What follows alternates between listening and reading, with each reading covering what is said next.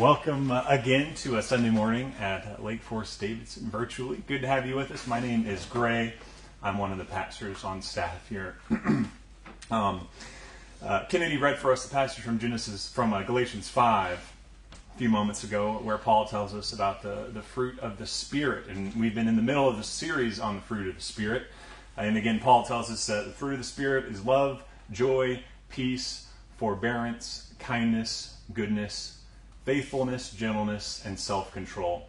And today we're going to be looking at goodness. Um, and as we've seen in the past couple months as we've been in this series, uh, the, the fruit of the Spirit there, it's not simply a way that the Holy Spirit comes in and changes our behavior, uh, but it's the way the Holy Spirit comes and changes our, our character. In these areas of our life that used to be uh, ruled and marked by our fallen uh, human nature are transformed and are reflective of God's uh, great character. And today, again, we're looking at goodness, and we're going to look at a passage in the Gospel of John, which is the fourth Gospel in your Bible, um, where Jesus tells us a little bit about goodness. And so, again, this is from John chapter 10, verses 11 through 15. And I'll read this um, for us now. I am the good shepherd. The good shepherd lays down his life for the sheep. He who is a hired hand and not a shepherd, who does not own the sheep, sees the wolf coming and leaves the sheep and flees. And the wolf snatches them and scatters them. He flees because he is a hired hand and cares nothing for the sheep. I am the good shepherd. I know my own, and my own know me. Just as the Father knows me, and I know the Father, and I lay down my life for the sheep.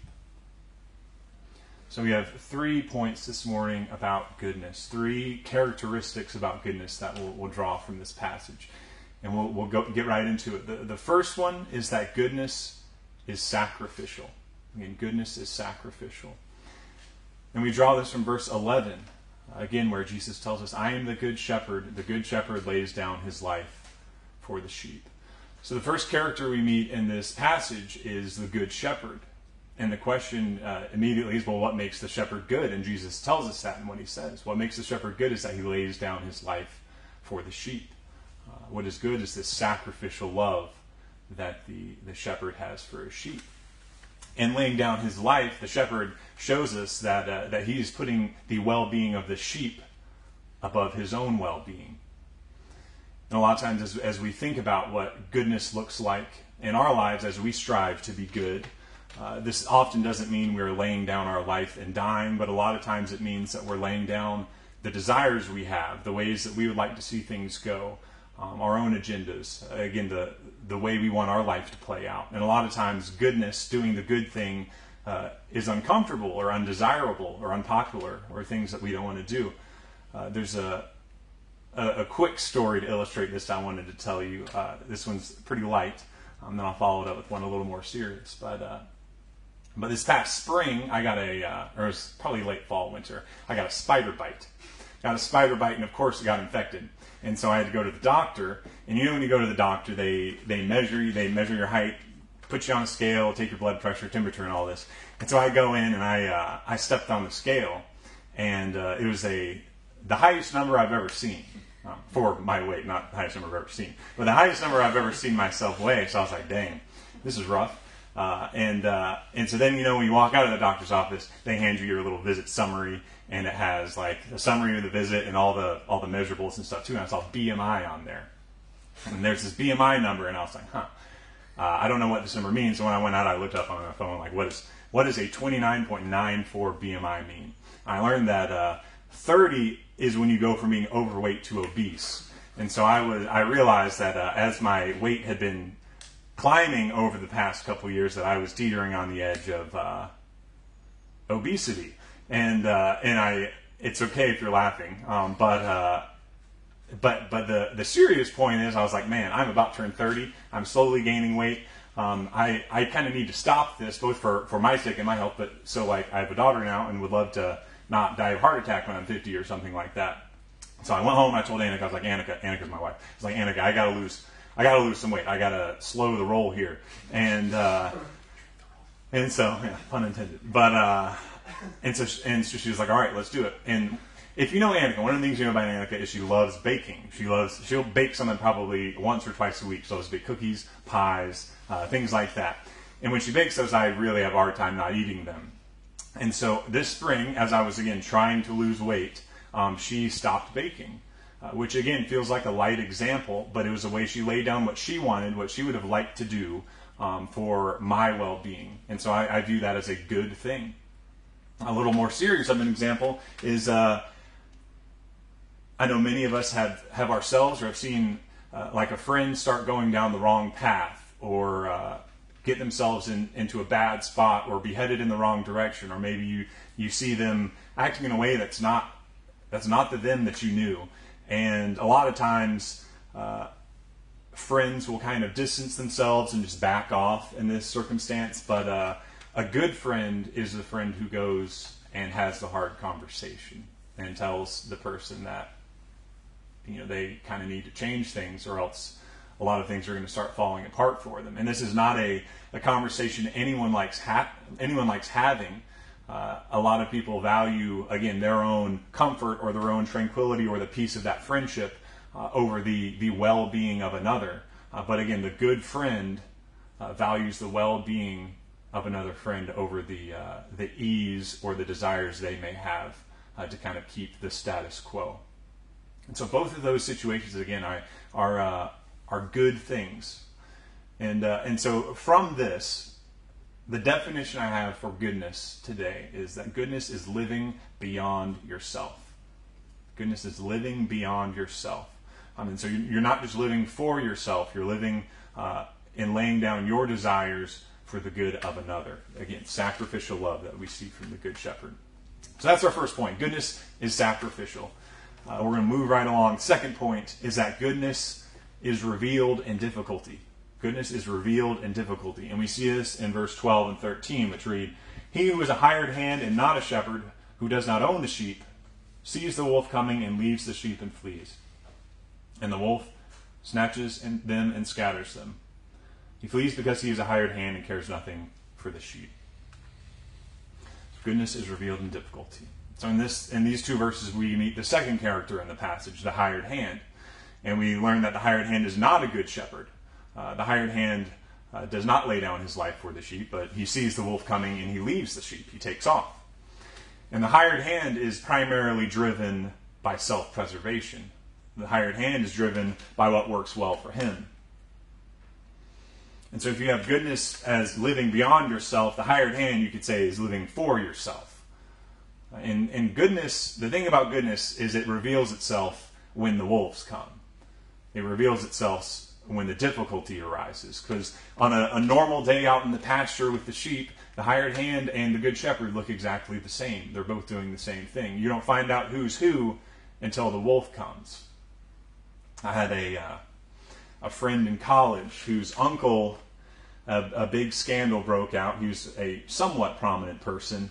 Uh, big scandal broke out where he had he had been caught with uh, inappropriate photos of underage uh, people on his computer. And uh, there aren't many things in our society that are universally viewed as despicable, uh, but that is one of them. And and so, as this all broke out, his life, uh, which had been spiraling, started to completely fall apart. And his wife wanted to get a divorce. Uh, his kids were disgusted uh, many of his friends distanced themselves, uh, disowned what he did, but also disowned him as a person, and uh, and wanted to protect themselves by not being associated with this person because there was this thought that oh, if you if you're still hanging around him, then that somehow means you're endorsing what he did, or that you think it's okay, or you're not taking it seriously, or something like that. So he saw everyone in his life head to the door. Um, but one of the people who didn't was my friend's dad, so this guy's brother. He was one of the few people that moved towards this man when everyone else uh, was running away. Uh, and as a father of a daughter, I put myself in that situation, and that would I can see how that would be, be hard for me to do. It'd be hard to join the masses fleeing and condemning. Uh, but when I thought about what my friend's dad did, it, it sounded an awful lot like Jesus, who would associate himself and move towards people who the respectable public wanted to distance themselves from and wanted to make it known that they were not associating with. And so I, have always remembered that and thought that that was a good thing um, that my friend's dad did. Uh, he, he laid down uh, his life and risked the negative attention that could come with moving towards someone like that. I mean, and I think he revealed himself as a uh, a good friend in a very difficult time. So, as I said, uh, you find out what you're made of when the wolves come. Because uh, we see when it's not in a lot of people's self interest to be there, a lot of people head for the door. A lot of people are gone. So, those are our first two points. Uh, one is that goodness is sacrificial. Two, goodness is revealed in difficulty. And three, last is uh, goodness is reliant on the Spirit. And we pull this from verses 14 and 15, which reads I am the good shepherd. I know my own, and my own know me, just as the Father knows me, and I know the Father, and I lay down my life for the sheep. So the sheep know the shepherd. They know the shepherd's voice, and they've learned to follow that voice. Uh, and, and the shepherd knows all of the sheep. And if one of the sheep goes missing, he will go and find that sheep. And so there's this very tight relationship between the shepherd and the sheep. And the shepherd can lay down his life because of this relationship, because uh, his entire life are these sheep. That's what he lives for. That's what he does every day. That's where his uh, future uh, security lays. His entire life is this sheep. And the sheep can grow because of the shepherd. They know that the, the shepherd is protecting them, the shepherd is there, the shepherd is guiding them, and that they can trust his voice uh, wherever it leads. And so there's this connectedness, there's this reliance of the sheep on the shepherd, again, that allows them to grow. And that was important to me as I was thinking about how we grow in goodness, uh, is that we have to rely on this relationship between us and the Good Shepherd. Uh, this past February, uh, as the coronavirus stuff was starting to break out, I, I got six tomato plants to put in my backyard because I figured once the uh, government collapsed and grocery stores ran out of food, and then it'd be nice to have some tomatoes to eat and that we'd have, you know, ketchup one night and pasta sauce the next night. And, um, but I, but mostly kidding. Um, but I uh, got these six tomatoes and put them in pots. They were cherry tomatoes, and so I figured small tomato, small plant. Not true. Um, got the put them in a pot and got the cages. You know, you got to get a tomato cage because tomato plants are kind of leggy, and they'll as you start to get tomatoes on them, they'll, they'll like you know uh, break themselves. And so you got to get the cages. So I got the small. I got a pot, got a small cage, and set them up, and they were good to go for a while. But man, they kept growing. They grew and grew and grew to the point where they were like twice as tall as the cage and still growing. So I was like, man, this is kind of a, a fork in the road moment where if it's never a good idea to try to put a new cage on a, a large tomato plant. Um, but I was like, if I'm going to do it, it has to be now. And so I went and bought some big cages and decided I got to plant these in the ground too.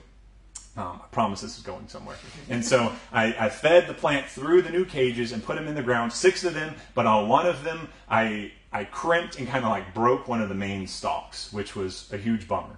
Um, and so it was crimped and it broke, uh, and everything looked the same, but I knew that life for that stalk was over. And the sad thing was, on, on that stalk, there were already some green tomatoes, and those green tomatoes, they weren't going to die, but they were done growing there was no more growing that was going to happen to those tomatoes. There were flowers at the top that uh, were going to turn into tomatoes, but they were no longer going to turn into tomatoes. That entire branch was dead, and over the, the following days, it was going to dry up and die, and no more fruit was going to come from it. And, and as I saw that play out, I, I was reminded of, of John 15, uh, where Jesus tells us, I am the vine.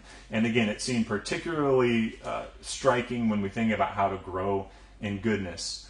Because uh, in John 15, verses 4 and 5, Jesus says, I am the vine, you are the branches. Whoever abides in me and I in him, he it is that bears much fruit. For, for apart from me, you can do nothing. Abide in me and I in you, as a branch cannot bear fruit by itself unless it abides in the vine. Whoever abides in me and I in him, he it is that bears much fruit. So the key there is, is staying connected to the vine. And these I don't have to tell you, these last couple weeks have been heavy and difficult um, and painful, especially for uh, our black brothers and sisters uh, as we've tried to navigate how to handle uh, all this turmoil. And uh, it's also been hard um, for the whole country, you know. Um, and, and I know many of us have been, myself included, trying to figure out what to do or how to bring goodness in some way in a time like this. Um, and as I was reading through that John 15 passage about the vine, um, I found myself asking, uh, what have I been relying on as I seek to figure out what to do, uh, as I seek to figure out what to think or how to act? Uh, what have I been connecting to? What have I been relying on? And I found that I, I had spent more time and more energy relying on the news, on the internet, uh, on podcasts, on talking heads, on social media than I than I have Jesus, than I have Scripture, than I have the Vine. Um, and my attitude and outlook has been uh, reflective of that. And so this verse from Lamentations that I kind of just stumbled across this week has reframed a lot for me. And it's Lamentations 3:40 and it says let us carefully examine our ways and test them and let us return to the Lord. Let us carefully examine our ways and test them and let us return to the Lord um, Lamentations 3:40 and hear me we we need there need to be conversations, there need to be actions, things need to be done. I'm certainly not advocating that we all go sit in our rooms and think about things for a month, but uh, but we do need to make sure we are relying on the vine, that we're connected to the vine, that, that we're hearing first and foremost from the Holy Spirit more than we're hearing from news outlets or social media. Because because if we're not we're going to here's what's going to happen. We're going to be trying to draw goodness out of frustration. We're going to be trying to draw goodness out of anger. We're going to be trying to draw goodness out of a, a desire for things to go back to normal. Going to be drawing goodness out of a desire again for the status quo or a desire to run away or not have to deal with things. And and no goodness is coming from that.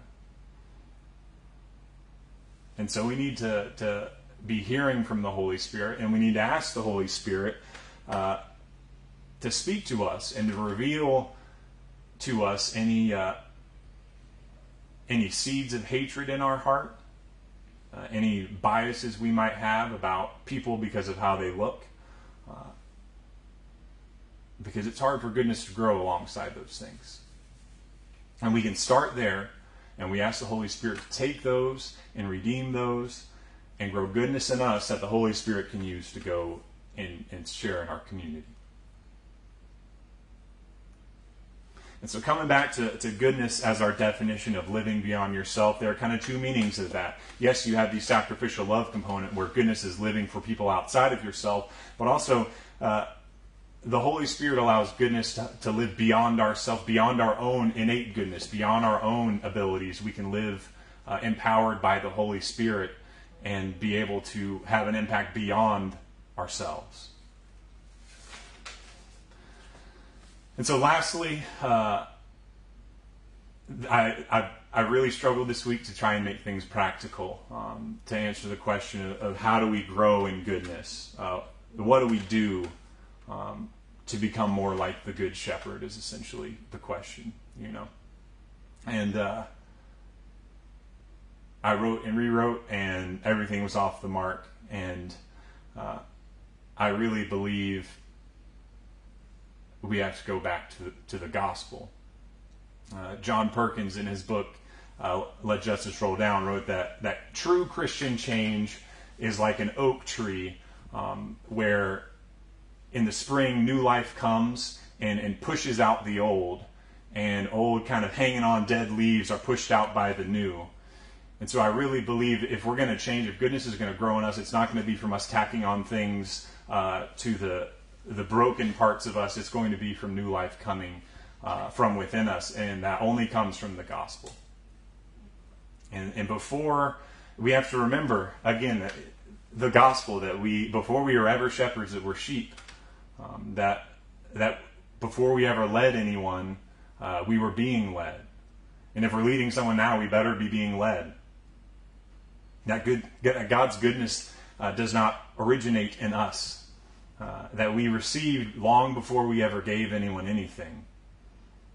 We have to remember that we are all sheep who, at some point, uh, wandered far from home. It, what began as a little journey turned into a, a long trek where we, we one day looked up and found ourselves uh, in a place we didn't recognize, uh, found ourselves in a place without hope, uh, we found ourselves in a place of uh, isolation, and we found ourselves afraid.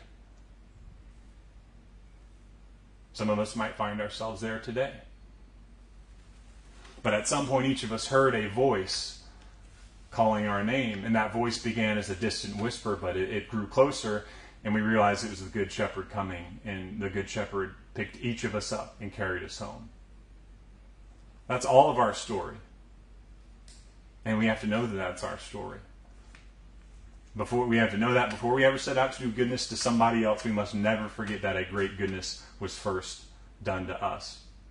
And before we ever sacrifice for someone else, that someone first did a great sacrifice for us. We have to remember that, that God entered this a divided and conflict torn world uh, 2,000 years ago in the man of Jesus Christ, and he lived the, the perfect life, um, but was, was tried in a crooked trial, was executed, uh, and in that death, he bore the cost. He bore the weight of our sins. He bore the weight of the sins of the world. He bore the, the weight of all the many ways we have chosen to be the hired hand, all the many ways we have chosen ourselves over other people. He, he bore the, the weight of the sins of how we've chosen evil over goodness, how we've chosen death over life. And as he was buried, all that was buried with him. But three days later, he rose from the dead. And in that rising, he, he reminded and, and announced to, to us all and to the world that goodness has and will triumph over evil, that life has and will triumph over death. And that's the gospel, that's the good news. Uh, and goodness comes from there. Goodness comes from the good news. But uh, the thing I've just been unable to escape from these past couple weeks is that without the gospel, we really don't have anything. Without the gospel, we're lost. It, without the gospel, we're just a bunch of hired hands uh, out there looking to save our own skin and get ours. So again, the, the question, what do we do? Uh, today and every day, uh, we need to follow Christ. We need to follow the voice of the Good Shepherd. Uh, because when we draw our goodness from the goodness of God, while we may uh, not know the right words to say, or while we might stumble through through what we tell someone, or we might make the wrong decision about what to do, or again stumble over our words. We, if we're following the voice of the Good Shepherd, again, we know that in the midst of that stumbling, uh, goodness will be done, and that the Holy Spirit will bear the fruit of goodness in your life uh, and from your life.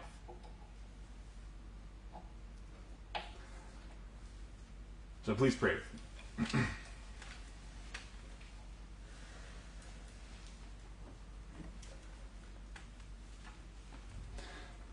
before we uh, bef- before I start praying, i am going to give about 30 seconds for each of us to, to talk to God, to, to pray. Uh, and maybe today you're asking for something, maybe today you're just listening. Uh, but we'll take about 30 seconds to talk to God, and uh, and then I'll I'll close this from there.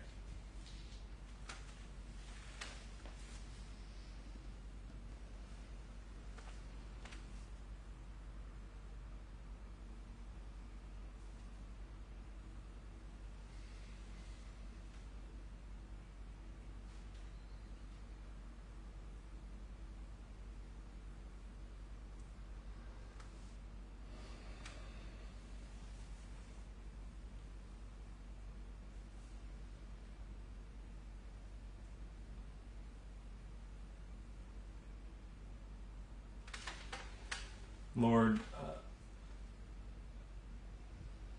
we have found ourselves uh, as sheep, um, often afraid and unsure of what to do and worried about the dangers of, uh, of what might be out there. Help us hear your voice. Help us recognize your voice uh, and follow you. Help us begin there.